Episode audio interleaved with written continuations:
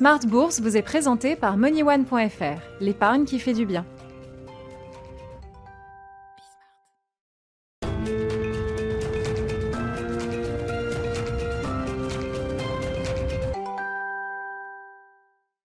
Smart Bourse, votre double dose quotidienne de marché sur Bismart en direct à la mi-journée 12h30 13h et puis la grande édition du soir, le grand digest de l'information économique, financière et boursière à partir de 18h30. Au sommaire de cette édition de la mi-journée, le rebond des marchés européens, rebond qu'on peut qualifier de technique à ce stade. On gagne entre 1,5 et 2% pour les grands indices européens à mi-séance avec un, rallye de, des secteurs délaissés. On peut noter le secteur automobile notamment qui se comporte plutôt bien dans ce rebond technique rebond a été marqué à Wall Street par euh, la domination toujours des grandes valeurs technologiques et des indices futurs américains qui devraient poursuivre leur, euh, leur reprise tout à l'heure à l'ouverture de, Wall Street. L'actualité immédiate, ce sont les dernières enquêtes de conjoncture très importantes après la phase de rattrapage mécanique, on va dire, des, euh, des économies. L'automne s'annonce peut-être un peu plus compliqué, on le voit à travers les premières estimations des indices des directeurs d'achat, les enquêtes PMI menées par l'Institut IHS Market qui montent un, un assez net essoufflement de ce, de ce mouvement de reprise, euh, particulièrement dans le, secteur des services, pardon, qui rechute en, contraction. Le secteur manufacturier s'en sort un peu mieux, mais on peut parler d'une reprise qui cale à ce stade au mois de septembre. On en parlera dans un instant avec le stratégiste de JP Morgan Asset Management, Vincent Juvin, qui sera avec nous par téléphone. Et puis noter dans ce contexte, hein, si les marchés actions en Europe rebondissent techniquement, on, on notera l'euro-dollar qui a pris encore un petit coup sur la tête euh, aujourd'hui. Souvenez-vous, il y a 15 jours, ça loin. On était passé au-delà de 1,20. Et eh bien le mouvement s'est complètement inversé puisqu'on est tombé même sous 1,17 euh, au cours de cette matinée pour la parité euro-dollar, ce qui constitue un plus bas depuis deux mois. Enfin, l'invité de la mi-journée dans Smart Bourse, ce sera Dominique Soalin, le PDG d'ABC Arbitrage, qui vient de publier euh, ses résultats euh, semestriels. Finalement, une année particulièrement active pour ceux qui développent des stratégies d'arbitrage sur les marchés. Et donc, les résultats sont en forte progression au premier semestre chez ABC arbitrage.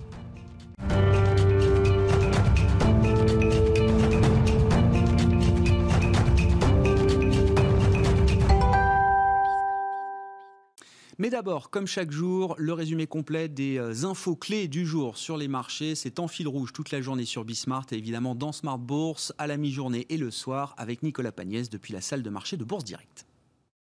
Tendance à la hausse à la mi-journée sur le CAC 40 qui semble bien décidé, comme les autres places de marché européennes, à reprendre quelques points après les deux séances de baisse hier et avant-hier. La Bourse de Paris a dans un premier temps bénéficié du rebond des marchés américains dès l'ouverture avant de découvrir les indices PMI. Si l'indice PMI composite pour le mois de septembre en France est jugé décevant pour les investisseurs, s'estimant à 48,5 points contre 51,6 en août, il traduit surtout un écart entre l'activité manufacturière qui reprend des couleurs, se redressant d'un point par rapport au mois d'août alors que les services continuent de reculer. Ils passent de 51,5 points en août à 47,5 points en septembre. Une tendance similaire en zone euro où IHS Market publie un indice PMI pour le secteur manufacturier en hausse pour le mois de septembre à 53,7 points contre 51,7 pour le mois d'août. Les services perdent de leur côté 2,7 points en revanche, repassant sous le seuil des 50 points pour le mois de septembre à 47,6 points. Si on sent la volonté des investisseurs de voir l'indice parisien réaliser un rebond, notamment porté par euh, ces chiffres qui traduisent une reprise de l'activité manufacturière en Europe, les craintes sur le front sanitaire sont toujours présentes. Le nombre de contaminations dans le monde, dans le monde a dépassé le seuil des 31,4 millions de personnes, poussant plusieurs pays comme l'Espagne ou encore le Royaume-Uni à prendre de nouvelles mesures de restriction. L'euro dollar de son côté recule à cause de la poussée du dollar depuis hier, dollar qui s'apprécie suite à la première déclaration de Jérôme Powell devant la commission des services financiers du Congrès, un exercice que le président de la Fed renouvellera aujourd'hui mais cette fois-ci devant la sous-commission spéciale de la Chambre des représentants sur la crise du coronavirus. Jérôme Powell qui doit commenter la réponse de la Fed face à la crise sanitaire. L'euro dollar donc qui recule mais qui repasse tout de même au-dessus des 1,17 dollars pour 1 euro à la mi-journée. Côté valeur, les fusions en cours font parler d'elles tout d'abord dans le dossier des rachats des parts de Suez par Veolia à Engie. Veolia a réagi à la volonté d'Engie de faire monter les enchères.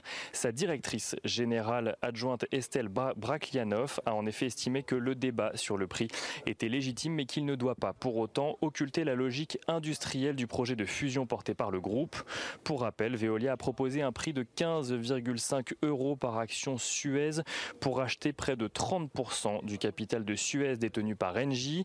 Un projet fermement rejeté par Suez qui tente de son côté de préparer des offres alternatives tout en défendant son plan stratégique. Suez qui a déclaré avoir besoin de plus de temps pour, pour proposer justement ces offres alternatives alors même que l'offre de Veolia ne tient que jusqu'à la fin du mois. Peugeot, de son côté, annonce racheter 10 millions de ses, 10 millions de ses propres actions à son partenaire chinois Dongfeng, un rachat qui lui permet de remettre la main sur 1,1% de son capital dans le cadre de son rapprochement prochain avec Fiat Chrysler. Peugeot qui signe d'ailleurs une des plus fortes hausses du CAC 40 à la mi-journée avec Renault dans son sillage également, mais encore Airbus ou Atos. Atos qui justement a annoncé prolonger un partenariat stratégique avec Siemens ce matin, un partenariat débuté début 2011, dont l'objectif est d'aider Siemens à atteindre ses objectifs de transformation digitale, notamment en matière de services digitaux, de gestion des données, de cloud ou encore de cybersécurité. Et on finit avec Société Générale qui fait part de sa volonté de fusionner ces deux réseaux bancaires sous une même entité afin de créer une nouvelle banque de détail en France euh, et ainsi réaliser des synergies entre les deux réseaux, les deux réseaux qui sont Société Générale et Crédit du Nord et qui représentent actuellement 10 millions de clients. Nicolas Pagnès qui est avec nous en fil rouge tout au long de la journée sur euh, Bismart depuis la salle de marché de Bourse Direct, rebond technique en cours euh, en Europe et on devrait avoir une ouverture positive tout à l'heure à Wall Street.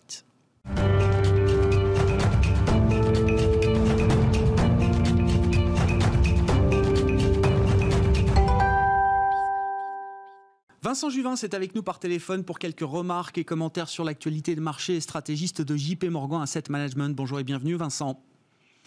On, a l'impression, Vincent, quand on regarde les enquêtes de conjoncture immédiate du mois de septembre, les, indices PMI flash, comme on les appelle dans vos, euh, dans vos métiers, que la, partie la plus facile du rattrapage mécanique d'activité est peut-être derrière nous. Est-ce qu'il faut euh, euh, s'inquiéter peut-être de l'essoufflement de la mécanique de reprise à ce stade? Non, quelque part, je pense que c'était attendu. Hein. Déjà dès le mois d'août, on a vu cet essoufflement se matérialiser dans les indicateurs conjoncturels avancés comme les PMI. Hein. Donc on voyait ce, ralentissement à l'œuvre. Un petit peu ce concept euh, hein, popularisé par le par l'hebdomadaire euh, The Economist, une économie qui fonctionne à 90% de ce potentiel. Réellement, on a eu ce fort rebond en mai juin, juillet euh, de l'activité manufacturière en retour plus ou moins à la normale pour beaucoup de secteurs euh, en France comme en Europe et ailleurs. Cela étant, les derniers 10% seront réellement difficiles à rattraper. Ce sont les secteurs qui restent encore aujourd'hui euh, tributaires d'une réouverture totale de nos économies. Ce sont les hôtels, ce sont les compagnies aériennes, c'est l'activité touristique, culturelle et j'en passe. Et là, on sent qu'on a sans doute atteint un plateau, en tout cas dans, dans, dans le secteur des services, et qu'il faudra vraisemblablement une solution médicale durable pour qu'on réouvre totalement nos économies. Donc, on est sur ce plateau. À la fois, on voit que, bizarrement, je l'activité manufacturière, les exportations fonctionnent très bien euh, dans ce contexte économique-ci, et que ce sont les services qui sont pour une fois euh, plus à la peine. Euh, il y a des chiffres assez intéressants d'ailleurs sur cette dichotomie qu'on voit aujourd'hui dans les PMI à la fois entre le secteur manufacturier qui va bien et le, secteur des services qui est plus à la peine. Mais on observe cette même dichotomie entre l'évolution du PIB mondial et des échanges commerciaux. Euh, Lorsqu'on voit la crise de 2008-2009, nous avions une contraction relativement légère du PIB qui était de l'ordre de 0,1% au niveau mondial. On a eu un effondrement euh, des euh, exportations d'à peu près 13% à l'heure. La crise que nous traversons cette année est bien pire d'un point de vue amplitude sur le PIB puisqu'on s'attend, d'après le FMI, à une contraction possible de près de 5% du PIB. Et pourtant, les exportations mondiales ne s'effondrent que de 10%, j'ai envie de dire. Donc c'est vrai qu'on a cette les exportations, le secteur manufacturier qui se porte bien et de manière surprenante, eh bien, ces services, c'est 10% qui nous manquent et pour lequel un vaccin est sans doute euh, nécessaire, euh, qui vont continuer à avoir des difficultés dans les semaines et mois à venir. Comment on explique la bonne tenue du secteur euh, manufacturier et, finalement des échanges commerciaux derrière ça, Vincent? Ça fait des années qu'on parle de déglobalisation, démondialisation. Dans un monde où on est plus ou moins confiné, on continue de consommer et souvent c'est une consommation qui est importée, c'est ça qu'il faut comprendre? Notamment, on a vu d'ailleurs que les chiffres globalement commerciaux euh, en Chine étaient, étaient plutôt positifs. Je ne crois pas à la déglobalisation. Je pense qu'il y aura sans doute une relocalisation d'un certain nombre d'activités et quelque part euh, l'état de l'Union euh, communiqué par Ursula von der Leyen la semaine dernière pour l'Europe montre que notamment sur des thématiques comme la santé, il y aura sans doute une relocalisation de certains secteurs d'activité. Maintenant, évidemment, confiner les Européens ont utilisé notamment euh, évidemment les géants de l'e-commerce pour faire leurs achats et évidemment pour nombre de produits, ceux-ci sont manufacturés hors des frontières françaises. J'aimerais rappeler également qu'il y a des chaînes logistiques qui existent aujourd'hui entre la Chine et l'Europe qui n'existaient pas il y a encore quelques années. Cette fameuse route de la soie qui connecte Paris à la ville de Xi'an ou les ports d'Anvers et autres à cette, aux villes chinoises qui permettent réellement d'assurer cette, cette route logistique. Et donc, de ce point de vue-là, je ne pense pas qu'une euh, déglobalisation soit à craindre et on a plutôt vu en tout cas euh, le contraire euh, durant, durant cette crise. Du point de vue du, marché, de la stratégie d'investissement, euh, Vincent, j'ai vu que les, équipes de stratégistes de JP Morgan Asset Management venaient de réaffirmer leur, euh, leur conviction sur les actions américaines notamment, qui restent surpondérées dans vos recommandations euh, d'allocation. ça reste la meilleure décision de gestion à prendre à ce stade, surpondérer les actions américaines. Et donc j'imagine que ça sous-tend qu'on reste confiant sur la tech américaine, forcément, Vincent. Oui, c'est vrai. Alors, tout d'abord, je voudrais dire que, évidemment, le stratégiste que je suis euh, est avec beaucoup de questions dans le contexte euh, enfin, du cas de Covid-19. C'est une crise inouïe à nombre d'égards, en ce y compris pour les marchés. Les seules certitudes que, que, que nous avons, euh, c'est que, évidemment, l'environnement de taux qui était bas avant la crise le restera vraisemblablement pour plus longtemps que nous l'avions initialement anticipé. Les conséquences évidentes de la crise, ce sont des endettements publics en hausse, des déficits en hausse.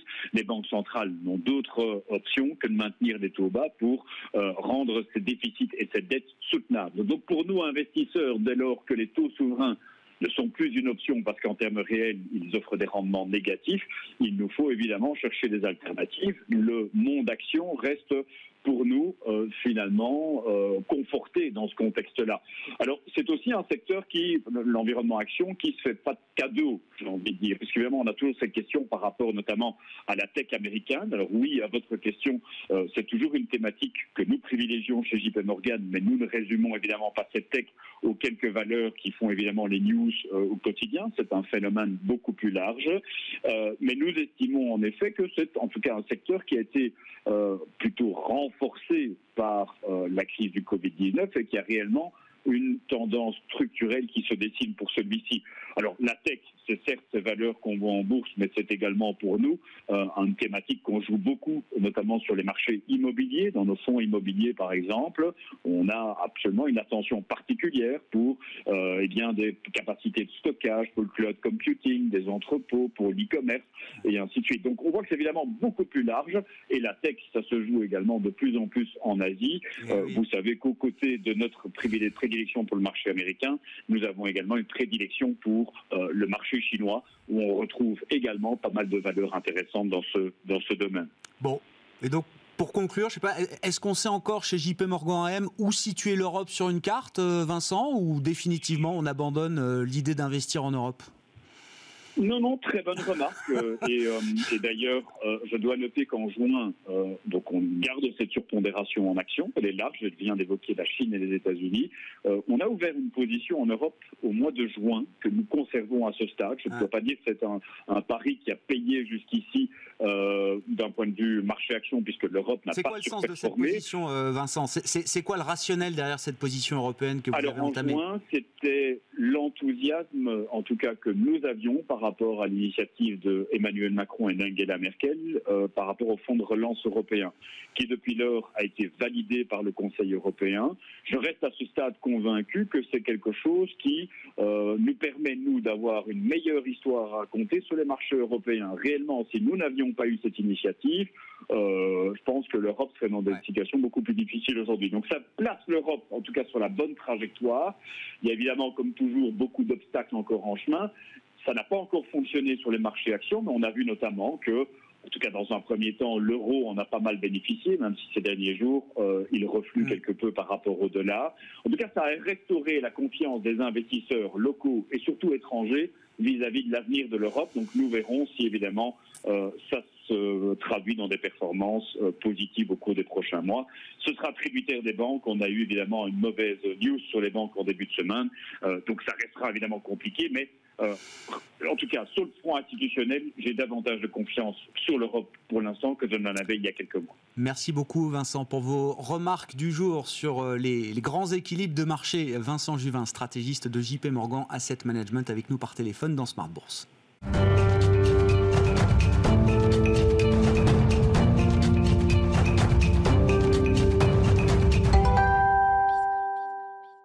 Et donc, le patron invité de la mi-journée dans Smart Bourse, c'est Dominique Séolin, le PDG d'ABC Arbitrage. Bonjour et bienvenue, Dominique. Bonjour, Toujours très intéressant de vous recevoir. Vous êtes alors patron d'une boîte côté, ABC Arbitrage, qui est en plus une société de gestion euh, alternative. Hein. Vous bâtissez des stratégies d'arbitrage sur les différents euh, marchés euh, financiers. Et puis, vous avez toujours cette casquette de patron de Middle Next. ah, c'est fini Le mandat est fini J'ai transféré ça à David Bufflard. Qui, ah, bah, on sera ravi de le, ah recevoir. vous avez été pendant plusieurs années à la tête de Middle Next, la fédération des valeurs euh, moyenne côté, c'est ça hein Exactement. Bon. Tout à fait. Donc plein, plein, de sujets. Oui, ouais, exactement. On va essayer de, de, de, parler de tout ça avec vous. Euh, le cours de bourse d'ABC Arbitrage est au plus haut depuis trois ans et plus, je crois. Alors je sais qu'on commande jamais son cours de bourse, euh, la, tradition, mais quand même, il y, a quand même le reflet d'une performance opérationnelle. Alors je ne sais pas comment vous la qualifiez sur ce premier semestre 2020, qui est extraordinaire, exceptionnel, qui sera euh, peut-être inédite dans, l'histoire Non, non. Alors d'abord, euh, elle, est, elle, est, elle est cohérente avec les paramètres de marché. Donc en ça, je ne peux pas la qualifier d'exceptionnelle. On a déjà connu des situations de ce type-là en 2008 ou 2009. Euh, on est en passe de faire probablement. On a fait notre meilleur semestre, notre meilleur premier semestre historique, mais finalement pas très loin euh, de notre record de 2008, hein, qui, était proche de 41 millions sur l'année. Euh, donc euh, bon, voilà, on est très content hein, après plusieurs années de disette en termes de paramètres exogènes comme la volatilité ou les volumes. On pourra en reparler. On est très content, mais exceptionnel non, cohérent avec les paramètres de marché, oui, et avec l'investissement, les investissements faits et le travail des équipes, oui, ça c'est cohérent. Ouais, ouais. Enfin, avec un, résultat net, alors qui est déjà trois fois celui du premier semestre 2019 qui était peut-être pas une grande année hein, pour les, les, stratégies liées à la volatilité, mais enfin, je veux dire, c'est un, un, effet dopant qui a été quand même encore incroyable pour les stratégies d'ABC Arbitrage. Alors que depuis des années, vous cherchez quand même à, à vous désensibiliser de la volatilité de marché puisqu'elle a été tuée par les banques centrales. C'est ce que vous nous expliquez depuis des années. Euh, Exactement. Donc vous avez fait deux remarques hein, très intéressantes. Euh, c'est vrai que depuis plusieurs années, les banques centrales ont euh, éteint la notion de volatilité, la notion de, de prime de risque sur les marchés. En tout cas, même si certains investisseurs euh, en T4 2018, par exemple, ont vécu des, quelques semaines un peu difficiles, mais très rapidement rattrapées. Hmm. Et donc, euh, c'est vrai que pour nous, euh, en termes d'investissement, c'est très intéressant parce qu'on se dit, ben voilà, quand il y a de la volatilité, T4 2018, un petit peu en 2016, je parle même plus de 2008, 2009, 2010, 2011 qui sont un peu loin. Alors on, sait encore faire et on sait faire et 2020 a encore démontré ça. Donc il faut. C'est comme le vélo quoi, ça voilà. s'oublie pas. Ça, ça s'oublie pas, ça marche très bien, même si ça c'est pas si facile. Hein. Il faut quand même investir pour garder le niveau, euh, mais euh, il faut investir pour la partie euh, basse volatilité parce que les montants injectés encore à nouveau par les banques centrales et les gouvernements vont probablement donner au marché une capacité à rester relativement serein par rapport aux événements à venir. Qu'est-ce qui vous a marqué là sur les mouvements de marché du premier semestre? Ça a été tellement rapide, brutal, intense, profond. Ça a duré deux mois, quoi. Oui, alors d'abord, ça a été plus violent que 2008 euh, au démarrage. Donc ça, c'est impressionnant parce que dans l'esprit des financiers, 2008 euh, était le, record qui ne serait plus jamais rencontré, euh, probablement plus jamais rencontré. Donc là, non seulement on l'a rencontré, mais on l'a même dépassé dans la première quinzaine de jours. Hein. La violence du choc a été terrible. Cette violence est due à un double phénomène, un phénomène de revalorisation par, les, investisseurs qui se disent, bon voilà, l'économie va aller très mal, donc on, on dégrade la valeur d'une société. On pensait qu'elle valait 100, elle vaut plus que 50, 80 90 en fonction des secteurs, hein. peut-être 120 pour les, secteurs technologiques, vous en avez parlé tout à l'heure. et puis par ailleurs, une recherche de liquidité dans la peur, c'est ce qu'on avait vu en 2008, mais là, ça a été beaucoup plus violent encore. C'est-à-dire, en fait, les, gens ont vendu, les investisseurs ont vendu à n'importe quel prix un certain nombre de positions pour pouvoir coûte que coûte tenir d'autres positions qu'ils choisissaient. Hein, parce que vous savez que souvent, il y a des financements, des appels de marge. Donc, cette sélection ou ce choix ou cette peur a déclenché des recherches de liquidité totalement inédites euh, pendant le mois de mars on entend, mais je crois qu'on en avait parlé euh, ensemble à l'époque, on entendait même certaines grandes voix de Wall Street ou ailleurs demander la fermeture des marchés actions. Et vous disiez surtout pas. Non, surtout pas parce que c'est l'erreur à pas commettre. Alors, il y a deux erreurs dans cette fermeture de bourse. D'abord, euh, l'erreur de penser qu'on peut fermer une bourse et que ça n'aura pas de conséquences sur les autres, ça c'est faux parce qu'il y a une recherche de liquidité, donc il y a, une course à, un peu comme dans les supermarchés. Hein. S'il y a un supermarché qui ferme parce qu'il n'y a plus rien, vous allez au suivant, puis au suivant, puis tant que les rayons, il y en a un petit peu, vous allez tout acheter ou tout, en l'occurrence tout vendre. Euh, donc il fallait surtout pas fermer une bourse par rapport aux autres. Et puis d'autre part, au moment où vous réouvrez, euh, ben voilà, c'est un peu le, la, précipitation à cette recherche de liquidité. Et donc c'est un massacre. Et donc quand on réouvre, une fois qu'on a fermé, il faut presque plus jamais réouvrir tant qu'il n'y a pas un vaccin. Donc on ne pouvait pas laisser les marchés financiers fermés 10 euh, mois, 12 mois, 18 mois. Donc c'était deux erreurs de raisonnement, d'ailleurs que les autorités n'ont pas suivi. Donc euh, bravo à elles. Qu'est-ce que cette crise apporte à, vos réflexions stratégiques pour l'avenir d'ABC Arbitrage? Il y a un plan de marche 2022, je crois, et je dis crise hein, sous tous les aspects, hein, sanitaires, de marché euh, économique. Est-ce que ça conforte la stratégie qui était déjà en place? Euh, Est-ce qu'il faut la, la, renforcer encore, l'accélérer, l'infléchir? Alors, ce qui est très intéressant, c'est que notre plan stratégique, qu'on a appelé de manière très originale ABC 2022, euh, a été lancé avant la, crise, construit et lancé avant cette crise de la Covid-19 et avant le confinement. Et donc, c'est vrai que pour nous, c'est intéressant de s'être reposé la question est-ce qu'on doit modifier quelque chose dans ce plan stratégique face aux événements que nous avons connus? Donc euh, deux réponses à ça. D'abord, on n'a pas retardé le plan stratégique, euh, bien que les équipes aient été très occupées à la production. On a décalé certains sujets, mais globalement, on a maintenu le plan et les échéanciers du plan. Donc ça, c'est bravo aux équipes qui ont beaucoup euh, travaillé et qui sont beaucoup impliquées. Et d'autre part, ce plan stratégique avait pour ambition de développer des activités qui étaient plus rentables à basse volatilité ou qui apportaient des résultats complémentaires à basse volatilité. Et comme je viens de le dire, l'intervention des banques centrales qui s'est amplifiée de manière explosive, hein, la, Fed a, injecté plusieurs milliers de milliards de, dollars dans, son bilan, euh, eh bien, nous confirme l'intention que nous avions dans ce plan, c'est-à-dire de développer les résultats pour la basse volatilité, tout en continuant à performer et à savoir faire sur des volatilités plus élevées. Donc les, banques centrales ont à nouveau tué la, volatilité euh, structurellement pour encore plus longtemps que ce qui était prévu il y a, euh, il y a quelques mois encore. Euh, Alors, oui, enfin, pour, pour, moi, on est dans une situation un peu de, je ne sais pas si l'image est très, très sexy, mais en fait de droguer en fait. Hein, de, voilà, on a une addiction à ces banques centrales, donc on augmente la dose. Une fois qu'on sera habitué à cette nouvelle dose, il en faudra probablement un peu plus. Donc la solution ne réside pas que dans cette intervention des banques centrales. il va falloir trouver d'autres solutions des transitions. On parle de transition énergétique comme un nouvel, euh, un Eldorado de l'investissement et de l'économie, euh, des investissements sur euh, la santé, enfin voilà, des choses qui vont faire que finalement l'argent que les, banques centrales et les gouvernements injectent vont rétablir une autre forme d'économie, peut-être pas la même économie, mais rétablissent une économie capitaliste standard, ce qui n'est plus le cas complètement aujourd'hui. Hein, je le rappelle, pour moi, en tout cas, ma conviction, c'est que les banques centrales introduisent un aléa moral et donc finalement biaisent le jeu capitaliste classique des, marchés financiers je comprends, mais justement là, alors si, vous avez encore votre casquette Middle Next pas trop loin, mais euh, quel peut être le, rôle ou, le sens des marchés de capitaux privés, justement, dans la, phase de, relance de l'économie. On est encore dans des phases de, soutien, de sauvetage, de sauvegarde, mais voilà, la prochaine histoire, c'est quand même la relance qui se fait avec des moyens publics immenses et indispensables, prêts garantis par l'État, euh, etc. Mais c'est quoi la prochaine étape? Est-ce que les capitaux privés vont retrouver du sens pour des entreprises qui, pour beaucoup d'entre elles, quand même, regardent la bourse de loin avec beaucoup de, méfiance et de frilosité? Les capitaux privés, il y a pu y avoir la bourse et puis la private equity, Bien on en a parlé. Donc, si je parle que de la bourse, euh, aujourd'hui, euh, il y a de l'argent pour l'investissement en bourse. On a vu quelques introductions qui ont très bien marché, qui ont été sursouscrites euh, récemment, y compris en Europe, aux États-Unis aussi.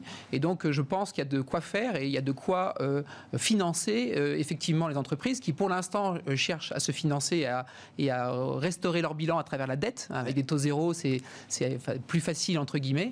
pas forcément pour tous les secteurs, mais en tout cas, globalement, c'est plus facile. Difficile, mais clairement, on anticipe plutôt une, à nouveau des, opérations equity.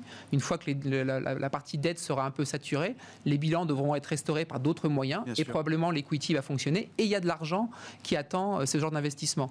Ce n'est pas, de mon point de vue, euh, le rôle de l'État de, financer ce genre de choses durablement. Bien sûr, le choc a été violent d'un point de vue citoyen, j'en ai tout à fait conscience, et je pense que ça a été très bien que les États et les, banques centrales soutiennent ce choc d'une violence inédite. Et il faut sortir de ça. Voilà, il faut sortir de ça. Et donc, des, plans de garantie par l'État qui durent 5-6 ans, ça me semble pas raisonnable, alors même que le secteur privé est demandeur, euh, comme l'a expliqué votre interlocuteur précédent, euh, demandeur d'investissement, pour, puisque les taux sont à zéro, hein, il faut bien trouver des moyens de financer les assurances vie, enfin toute la, toute la panoplie de placements que nos épargnants européens ont. Mais on est encore capable de prendre des risques sur les marchés de, capitaux. Enfin, ce que alors, c'est, oui, alors mon avis modestement, si je puis dire, parce que c'est pas, c'est le conseiller déjà rarement le payeur, hein, mais euh, en l'occurrence, c'est de diversifier. Aujourd'hui, il est très compliqué pour un stratégiste, je pense, c'est pas mon métier, mais il faudrait demander à votre interlocuteur, de dire voilà, il va se passer ci, il va se passer ça. Donc diversifier et diversifier, ça veut dire prendre des, des positions directionnelles qui sont soutenus par les banques centrales, mais aller chercher des valeurs qui sont aussi contracycliques et protectrices.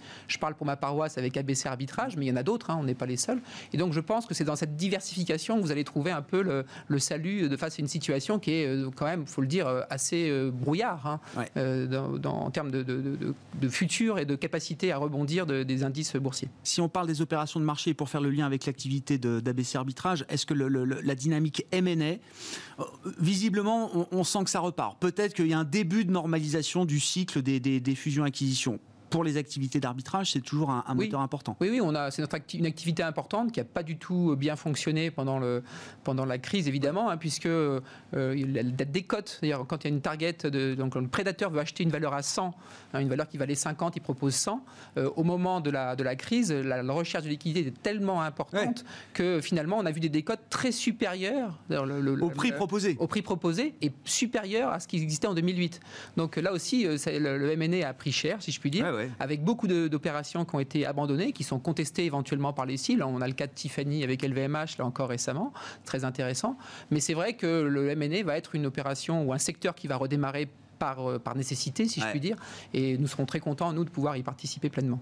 Il y a encore des salariés dans les bureaux chez euh, ABC Arbitrage Alors à peu près 30, à 40 en rotation pour respecter les recommandations euh, du gouvernement. Euh, on a travaillé plus de trois mois, quasiment trois mois en, remote, qu'on appelle en, à distance, en confinement, en télétravail complet. Ça a très bien fonctionné grâce aux investissements passés, donc tant mieux. Bravo aux équipes aussi, parce que c'était pas qu'une question technologique. Il a fallu aussi que tout le monde s'implique et on a eu une implication très forte des équipes à ce moment-là.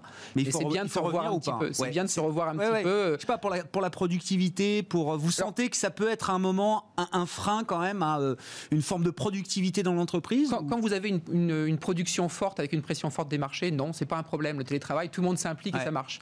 Par contre, pour des projets plus long terme, on pense que le, présentiel, pour recréer du lien social et puis parfois affronter des, débats passionnés, on pense que quand même ça fonctionne bien, y compris avec Hamas. Merci beaucoup Dominique Séolin d'avoir été avec nous dans Smart Bourse à la mi-journée, le PDG d'ABC Arbitrage.